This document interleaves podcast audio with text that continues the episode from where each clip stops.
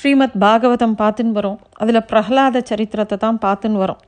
பிரஹ்லாதனை ஹிரண்ய கசபு பலவிதமாக கொடுமைப்படுத்துகிறான் அதை பொறுக்காத அந்த குருமார்களே திருப்பவும் அந்த குழந்தை தானே கொஞ்ச நாள் வச்சுட்டு பாடம் சொல்லி கொடுத்தா எல்லாம் சரியாக போயிடும். வளர வளர எல்லாம் சரியாக போயிடும்னு அந்த குழந்தையோட குருமார்களான சந்தாவும் அமர்காவும் அந்த குழந்தைய அழைச்சிண்டு குருகுலத்துக்கே போகிறா அங்கே போய் அந்த குழந்தைக்கு தர்மம் அர்த்தம் காமங்கிற பாடங்களை மட்டுமே சொல்லி கொடுக்குறா.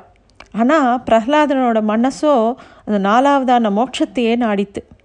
குருவோட இருக்கும்போது அதோட மனசு முழுக்க பகவான் இடத்துக்கிட்டேயே இருந்தது. குருமார்கள் சொன்னது எதுவும் அவன் காலில் காதில் விழவே இல்லை.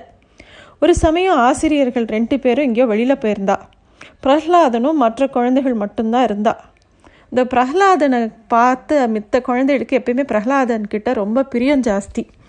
குழந்தைகள் வந்து பிரகலாதனோட அப்பாவும் ஆசிரியர்களும் அந்த பிரகலாதனை என்ன தான் கொடுமைப்படுத்தினாலும் அந்த அசுர குழந்தைகளுக்கு இந்த குழந்தை மேலே ரொம்ப ஆசை இருந்தது.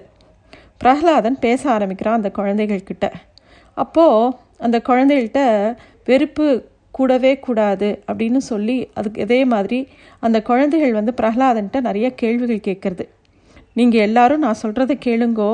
நம்ம இந்த உடம்ப புத்தியை வரமாக பெற்றிருக்கோம்.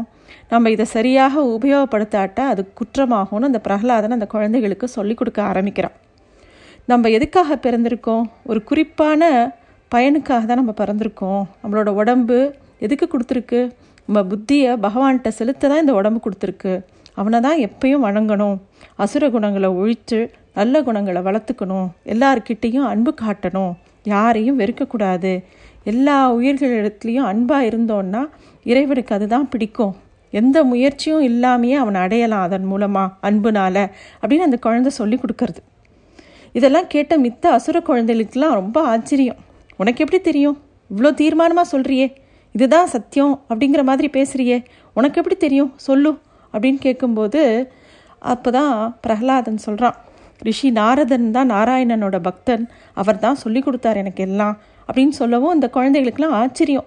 நம்ம எல்லாரும் ஒரே கிளாஸில் தானே படிக்கிறோம். நம்ம ரெண்டு எல்லாருக்கும் ஒரே ஆசிரியர்கள் தானே. நீ எப்போ அந்த நாரதரை சந்தித்த எப்போ எல்லாம் கத்துண்டன்னு எல்லா குழந்தைகளும் கேட்குறது பிரகலாதன் சொல்ல ஆரம்பிக்கிறான். உங்களுக்கு தெரியுமா? என் தந்தை என் தந்தை வந்து கொஞ்சம் வருஷம் காலத்துக்கு முன்னாடி தபஸ் பண்ண போயிருந்தார் இல்லையா? அப்போது தேவர்கள் என்னோட தந்தையை திரும்பி வரமாட்டார்னு நினச்சிட்டு அசுரர்களோட போரிட தொடங்கினா அப்போ தேவர்கள் வந்து எங்கள் அரண்மனைக்குள்ளே புகுந்து எங்கள் அம்மாவை சிறைப்பிடித்தார் இந்திரன்.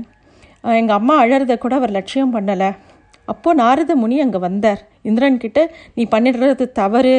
தேவர்களே இப்படி தர்மம் மீறி நடக்கலாமா? ஒரு பெண்ணை இப்படி கைது செஞ்சுட்டுருக்கியே உனக்கு வெக்கமா இல்லையா? விட்டுடு அப்படின்னு சொன்னார். அதுக்கு இந்திரன் சொன்னார் முனிவரே உங்களுக்கு புரியலையா? நான் வந்து எந்த ஒரு தப்பான எண்ணத்துலேயும் ஒரு அழிச்சின்னு போல. அவள் வயத்தில் ஒரு அசுர குழந்தை வளர்றது இப்பொழுதே அது ரொம்ப பிரகாசமாக இருக்குது குழந்த பிறக்க பிறந்தப்புறம் அதை என் பாதுகாப்பில் வச்சு அந்த குழந்தைய கொண்டுட்டு இவளை விட்டுடுவேன் அப்படின்னு சொல்கிறான் அதுக்கு நாரதர் சொல்கிறார் நீ சொல்கிறது தவறு இந்திரா. இந்த குழந்தை உங்களுக்கெல்லாம் கொடுமைப்படுத்தாது. தேவர்களுக்கு துன்பம் கொடுக்காது. இந்த குழந்தை ஒரு சிறந்த நாராயண பக்தனாக இருப்பான். இந்த குழந்தையால் நீங்கள்லாம் இவ தந்தையோட கொடுங்கோல்லேருந்து தப்பிச்சுடுவீங்க. அப்படின்னு சொல்லி சொல்கிறார் இதை கேட்ட உடனே இந்திரனும் சமாதானமாகி அந்த பிரகலாதனோட தாயை அதே இடத்துல விட்டுட்டு போயிடுறான்.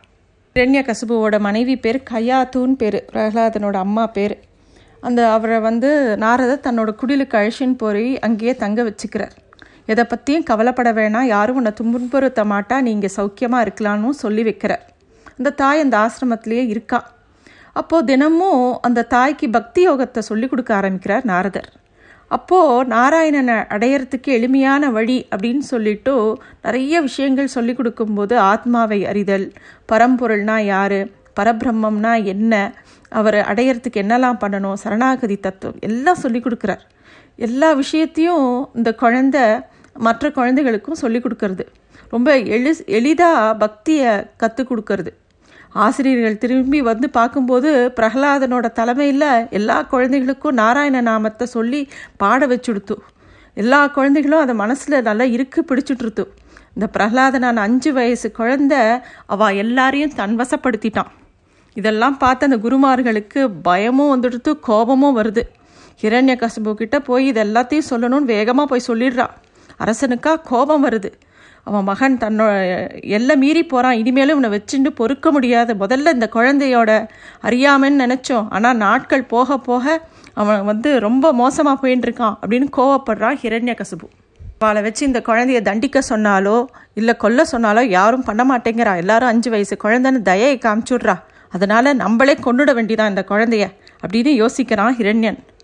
உடனே கோபமா என் மகனை இங்கே கூட்டின்னு வாங்கோ நான் அவனுக்கு பாடம் கற்பிக்கிறேன் அப்படின்னு ரொம்ப கோபமாக சொல்கிறான் இரண்யன் கூப்பிட்ட உடனே பிரகலாதன் வந்து தன்னோட தந்தை முன்னாடி காலில் விழுந்து சேவிச்சு கை கூப்பி நிற்கிறான் இரண்யன் மகனை பார்த்து கோபமாக பேசுகிறான் நீ ஒரு முட்டாள் உனக்கு அறிவு கிடையாது. என்ன மாதிரி ஒரு சிறந்த அரசனோட மகனாக பிறந்து ஒரு சாதாரண தேவனை பற்றி உயர்வாக பேசுகிற என்னை நேருக்கு நேரு சண்டையிடுற தைரியம் இல்லாதவன் இது வரைக்கும் வார்த்தையெல்லாம் பொறுத்துட்டு இருந்தேன் இனிமேல் நீ எனக்கு தேவை இல்லைங்கிறத பு புரிஞ்சுன்ட்டேன். இந்த குலத்தோட பெயரையே நீ கே கெடுக்க வந்திருக்க. நீ என்னை அவமதிக்கிற. என் பேச்சை கேட்க மாட்டேங்கிற. என் பொறுமையை சோதிக்கிற. உன்னை நீ தயார் பண்ணிக்கோ. இப்பொழுதே உன்னை கொன்று யமனோட அனுப்ப போகிறேன் அப்படின்னு ரொம்ப கோபமாக பேசுகிறான் குழந்தை அப்படியே தந்தையோட பேச்சை பார்த்து கொஞ்சம் கூட பாதிக்கப்படாமல் அமைதியாக நிற்கிறது கையை கூப்பிண்டு யாரையோ திட்டுறா அப்படிங்கிற மாதிரி தோரணையில் நிற்கிறது அப்படி நிற்கிறத பார்த்த உடனே இரண்யனுக்கு இன்னும் கோபம் வருது. பிரகலாதன் கை கூப்பின்னு இருக்கிறத பார்த்த உடனே போதும் பொய் மரியாதை. இனிமே என்னை இந்த வேஷத்தால் ஏமாத்தால ஏமாத்தாத. என் எதிரியை புகழ்ந்து என்னை கோவப்படுத்தின்னு இருக்க. அவன் பெயரை என் ராஜ்யத்தில் உச்சரிச்சுன்னு இருக்க. உனக்கு என்ன தைரியம்? என்ன செய்யக்கூடாதுன்னு சொன்னேனோ அதை திரும்ப திரும்ப பண்ணுற அப்படின்னு சொல்லி ரோப ரொம்ப கோபமாக பேசுகிறான் ஹிரண்யன் பிரகலாதன் தந்தையை நேருக்கு நேர் பார்க்குறான். ஹிரண்யனோட கண்ணை பார்க்குறான். அது ரொம்ப செவந்து போய் கோபத்தில் அப்படியே கோபமாக இருக்கான் அவன். பிரகலாதனோட கண்களோ ரொம்ப சாந்தமாக இருக்குது அந்த குழந்த அப்போ தான் சொல்கிறது பிரகலாதன் ரொம்ப நான் மோசமான குழந்தைன்னு நீங்கள் நினைக்கிறேன் அப்பா. ஆனால் உண்மையில் அப்படி இல்லை. நான் உங்களுக்கு உதவுறதுக்கு தான் முத முயற்சி பண்ணுறேன் இப்போ கூட நான் சொல்கிறத நீங்கள் கேட்டீங்கனாக்கா நீங்கள் காப்பாற்றப்படுவீங்க. எல்லா தெய்வங்கள்லேயும் சிறந்தவன் நாராயணன். அவர் தான் பரபிரம்மம் அவர் தான் எல்லாம் எல்லாருக்கும் மேலே. அவர் மேலே மனசை செலுத்தி மனசு புத்தி ரெண்டுத்தையுமே அவர்கிட்ட செலுத்தினா அவர் உங்களுக்கு நல்ல கதி கொடுப்பார். அவர் உங்களுக்கு எதிரி கிடையாது. உங்கள் மனசு தான் உங்களுக்கு எதிரி. மனசு தான் உங்களை தவறான பாதையில் வ வழிநடத்தி செல் போகிறது அடக்கி ஆள வேண்டியது உங்கள் மனசை தான் ஒழிய நாராயணன் அல்ல. அடக்க முடியாதது. அவர் தெய்வம். அவர் வந்து இறைவன். அவர் தான் எல்லாருக்கும் மேலே. உங்கள் மனசுக்குள்ளேருந்து விருப்பு வெறுப்பு ரெண்டுத்தையும் எடுத்துடுங்கோ. பத்து திக்களி திக்குகளையும் வென்றுட்டேன் அப்படின்னு சொல்லிட்டு ரொம்ப அகங்காரத்தோடு நீங்கள் சொல்கிறேன் அது பெரிய பொய். உங்கள் மனசில் இருக்கக்கூடிய காம குரோத மோக லோப மதமா எல்லாத்தையும் அந்த எதிரிகளை முத உங்களால் அடக்க முடியல வெல்ல முடியல. எப்போ ஒருத்தன் வந்து தன்னோட மனசில் இருக்கக்கூடிய எதிரிகளை வெல்றானோ அப்பொழுது தான் அவன் வந்து நிஜமாகவே ஜெயிக்கிறான்னு அர்த்தம். எல்லா உயிர்களிடத்துலையும் இருக்கிற ஆத்மா ஒன்று தான் அப்படின்னு எப்போ ஒருத்தன் புரிஞ்சுக்கிறானோ அவனுக்கு எதிரிகளே இருக்க மாட்டான் உங்களுக்கு நீங்கள் தான் எதிரி தந்தையே. உங்களோட உங்களை முதல்ல நீங்கள் வெற்றி கொள்ளணும் அப்படின்னு அந்த குழந்தை சொல்கிறது ஹிரண்யனுக்கு இன்னும் கோபம் வருது. பிரகலாதனை பார்த்து தன் தந்தைக்கே தர்மம் கற்பிக்கிறியா நீ? கடவுளையும் குருவாகவும் பூஜிக்க வேண்டிய தந்தையை உபதேசம் பண்ணுறியா நீ? சரி விடு என்னை விட உயர்ந்த கடவுள் எங்கே இருக்கான்? அவன் யார்? எங்கே இருக்கான்? காமி. அந்த குழந்தை ரொம்ப பவ்யமாக அப்பா நாராயணன் எல்லா இடத்துலையும் நெஞ்சு இருக்கார் அப்படின்னு சொல்கிறது அவன் முகத்தில் கொஞ்சம் கூட பயமோ குரலில் நகு நடுக்கமோ இல்லை. ரொம்ப தீர்மானமாக அமைதியாக அந்த குழந்தை சொல்கிறது குழந்தை அவ்வளோ அமைதியாக பேசினதே ஹிரண்யனுக்கு பிடிக்கல. எல்லா இடத்துலையும் இருப்பானா? அப்படின்னு கேலி செய்கிற மாதிரி சொல்லிண்டே ஹிரண்யனோட கண்கள் அந்த சபையில் இருக்கக்கூடிய பெரிய தூணில் நிற்கிறது அப்புறம் கேலியாக இந்த தூணில் இருப்பானா? அப்படின்னு பிரகலாதனை பார்த்து கேட்குறான் உடனே பிரகலாதன் அந்த தூணை நோக்கி நமஸ்கரித்து ஆமாம் இருக்கான் என்னால் அவனை பார்க்க முடியறது அப்படின்னு அந்த குழந்தை சொல்கிறது இந்த இடத்துல ஆழ்வார் பலவிதமாக இந்த விஷயத்த சொல்லியிருக்கார். இரணியன் தட்டின அந்த தூண்லேருந்தே தோன்றினான் பெருமாள். வேற ஒரு தூண்லேருந்து தோண்டினா அங்கே ஏற்கனவே ஒளிஞ்சிருப்பார் அப்படின்னு சொல்லக்கூடும். இரணியன் தன் கையால் கட்டின தூணிலிருந்து வந்தார். வேற யாராவது அந்த தூணை தட்டி பெருமாள் வந்தார் அப்படின்னா ஏற்கனவே அங்கே ஒளிஞ்சிட்டு இருக்கார் அப்படின்னு சொல்லிடுவானோன்ட்டோம். அதே மாதிரி இரணியன் தட்டின தூண்லேருந்து தோணாமல் வேற எங்கே இருந்தாவது தோன்றியிருந்தா திருமால் தூணிலும் இருப்பான் திரும்பிலும் இருப்பாங்கிற பிரகலாதனோட வாக்கு பொய்யாயிடும் அப்படிங்கிறதுக்காக அவன் தட்டின அதே தூண்லேருந்து வெளியில் வந்தாராம். இரணியனோட தூணை அந்த தூணை தட்டின அப்புறம் கொஞ்ச நேரம் கழித்து வரல. உடனே அப்பொழுதே வந்தாராம். அதுதான் இரணியன் தூண் புடைப்பு அங்கு அப்பொழுதே அவன் வீய தோன்றிய என் சிங்கபிரான் அப்படின்னு திருவாய்மொழியில் சாதிக்கிறார்.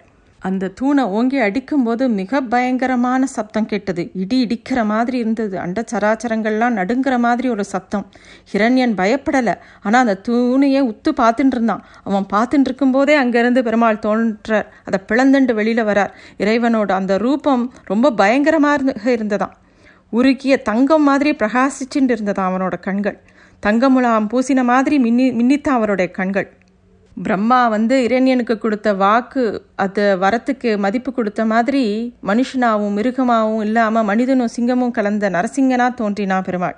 அதே மாதிரி வேறு ஆயுதங்கள்லாம் இல்லாமல் தன் நகத்தாலேயே இரணியனை கொன்னான். வீட்டு உள்ளேயும் இல்லாமல் வெளியும் இல்லாமல் வீட்டு வாசப்படியில் ஆகாயத்துலேயும் பூமியிலும் இல்லாமல் தன் மடியில் வச்சுண்டு பகல்லையும் இரவுலையும் இல்லாமல் சாயங்கால பொழுதில் இரணியம் இரணியனை வதம் பண்ணுறார் பெருமாள். இந்த விஷயத்த சொல்லும்போது சுவாமி தேசிகன் தசாவதார சோத்திரத்தில் ஒரு அழகான பதத்தில் சொல்கிறார் இரண்யன் பாவம் செஞ்சிருந்தா கூட அவனுடைய அரண்மனையில் இருந்த அந்த தூண் ரொம்ப புண்ணியம் பண்ணியிருந்ததா ஏன்னா பெருமாள் அதிலிருந்து தோன்றினார் இல்லையா? அதை விட பாக்கியம் என்ன அப்படின்னாக்கா எப்படி கௌசல்யக்கு ராமன் பிறந்தாரோ எப்படி தேவகிக்கு கண்ணன் பிறந்தாரோ அது மாதிரி இந்த தூணுக்கு நரசிங்கன் பிறந்ததுனால அந்த தூணே வந்து பெருமாளுக்கு தாயாராச்சான் அம்மாவை பெருமாள் படைக்கிறார். திருமாலுக்கு தாயார் தூண். அதனால் பிரம்மாவுக்கு பாட்டி தூண். அதனால் நம்முடைய பாட்டனுக்கு பாட்டியா அந்த தூண் அப்படின்னும் சொல்கிறார் சுவாமி தேசிகன். இந்த நரசிம்ம அவதாரமானது அவ்வளோ ஒரு சிரேஷ்டமான அவதாரம். எல்லா உலகங்கள்லேயும் இருக்கக்கூடிய அந்த சிங்க முகம் சிங்கத்தோட பிடரி அதை பார்க்குறதுக்கு பயங்கரமாக இருந்தாலும் பார்க்க அழகாகவும் இருந்ததாம். உலகமே அதிரும்படியாக இருந்த சிங்கத்தோட கர்ஜனை வந்து இரண்யனோட மார்பை பிளக்க தயாராக இருந்த அந்த கூறிய விரல் விரல்கள் நகங்கள் எல்லாத்தையும் பார்க்கும்போது பயங்கரமாக இருந்தால் கூட பெருமாள் வந்து பிரகலாதனை பார்க்கும்போது வாஞ்சையோடு பார்த்தாராம். ராமானுஜரை ஒரு தடவை சீடர்கள்லாம் கேட்குறா பெருமாள் ஒரே சமயத்தில் எப்படி இரண்யனை கோப கண்களாலும் பிரகலாதனை ரொம்ப அனுகிரகத்தோடையும் பார்க்க முடியும்? அப்படின்னு கேட்டாலாம் அதுக்கு பிரக ராமானுஜர் சொன்னாராம் ஒரு பெண் சிங்கம் தான் பக்கத்தில் இருக்கக்கூடிய ஒரு யானையை பார்த்து கோபத்தோடு சீரும். அதே சமயம் தன்னோட குட்டிகளை அரவணைச்சிக்கும். அது மாதிரி தான் பகவான் வந்து தன்னுடைய பக்தனான பிரகலாதனை அரவணைச்சிண்டு தன்னோ அந்த ஹிரண்யனை வதம் பண்ணினார் அப்படின்னு எடுத்து சொன்னாராம். நரசிம்மனா தோன்றி இரண்யனை தன் மடியில் கிடத்தி தன் கைவிரல் நகங்களால் அவன் மார்பை பிளந்தான். நரசிங்கன் அவன் நார் மார்பை ஏன் பிளக்கணும்? முன்னோர்கள் இதை சுவாரஸ்யமாக சொல்லுவாள் இரண்யனோட நெஞ்சில் ஒரு துளியேனும் தம்மிடம் பாசமோ பக்தியோ இருக்காதா? ஏதாவது ஒரு நல்ல விஷயம் இருக்காதா? அப்படின்னு சோதித்து பார்த்தாராம் பெருமாள். அப்புறமா தான் அவனை வதம் பண்ணுறார் இதே மாதிரி நிறையா இந்த நரசிம்ம அவதாரத்தை பற்றி நிறையா சொல்லிகிட்டே போகலாம். பெருமாள் ஹிரண்யனோட இறந்த உடலை தன் மடியில் கிடத்திண்டு அப்படியே அரிய அரியணையில் உட்காண்டிருக்கார் எல்லாரும் பார்த்து அப்படியே பயந்து போயிருக்கா. தேவர்களும் பிரம்மாவும் லக்ஷ்மியும் நரசிம்மனோட கோபத்தை பார்த்து அப்படியே நடுங்கி போயிருக்கா. தூர தூரத்தில் நின்றுண்டு பிரம்மா வந்து பகவானை துதிக்கிறார். உங்களுடைய லீலைகள்லாம் வினோதமாக இருக்குது அனைத்தையும் செலுத்துபவர் நீங்கள் தான் இந்த சனகாதி முனிவர்களுக்கு கோபத்தை உண்டாக்கியதும் நீங்கள் தான் உங்களுடைய பக்தர்களான ஜெய விஜயால பூமிக்கு பிறக்க வச்சதும் நீங்கள் தான் எல்லாமே உங்கள் செயல் தான் கிரண்யன் வரங் வரங்கள் கேட்டதும் பிரம்மா அதை கொடுத்ததும் அதுவும் உங்களோட லீலைகள் தான் பிரகலாதன் மாதிரி ஒரு சிறந்த பக்தனை அசுர குலத்தில் பிறக்க வச்சதும் நீங்கள் தான் தந்தையே மகனா கொல்லணும்னு முயற்சிக்கும் போது அவதரித்து அவனை கொன்றதும் நீங்கள் தான் எல்லாம் உங்கள் லீலை தான் இந்த லீலைகளை யாரு தான் புரிஞ்சிக்க முடியும் அப்படின்னு அவரை துதிச்சுட்டே இருக்கார். நரசிம்மன் கோப உருவாக அப்படியே உட்காண்டிருக்கார் எல்லாருக்கும் பயமாக இருந்தது. எல்லாரும் போய் லக்ஷ்மி தேவியிடம் பிரார்த்திச்சுக்கிறா என்னன்னா பகவானோட கோபத்தை தணிக்கும்படி வேண்டிக்கிறா. தாயே நீங்கள் தான் அவரோட கோபத்தை தணிக்கணும். வானமும் பூமியும் அவரோட சினத்தினால ரொம்ப அவதி விடுறது. அவரோட பிரகாசத்தினால கிரகங்களோட ஒளி அப்படியே இழந்து போயிருக்கு அப்படின்னு சொல்லி எல்லாரும் வேண்டிக்கிறான் அப்போது தாயாரும் பகவானை பார்க்குறா. அவள் இது வரைக்கும் இந்த மாதிரி பகவானை கோபத்தோடு பார்த்ததே கிடையாது. அவர்கிட்ட போகிற தைரியம் எனக்கே இல்லைப்பா அப்படிங்கிற மாதிரி அவள் அப்படியே தயங்கி நிற்கிறா அப்போது எல்லாரும் பிரகலாதனை பார்க்குறா. பிரகலாதன்கிட்ட பிரம்மா சொல்கிறார் குழந்த நாராயணன் வந்து உனக்காகத்தான் உன் மேலே இருக்கிற பிரியத்தினால தான் இந்த அவதாரத்தையே எடுத்திருக்கார். உன் தந்தையை கொன்னுட்டார்.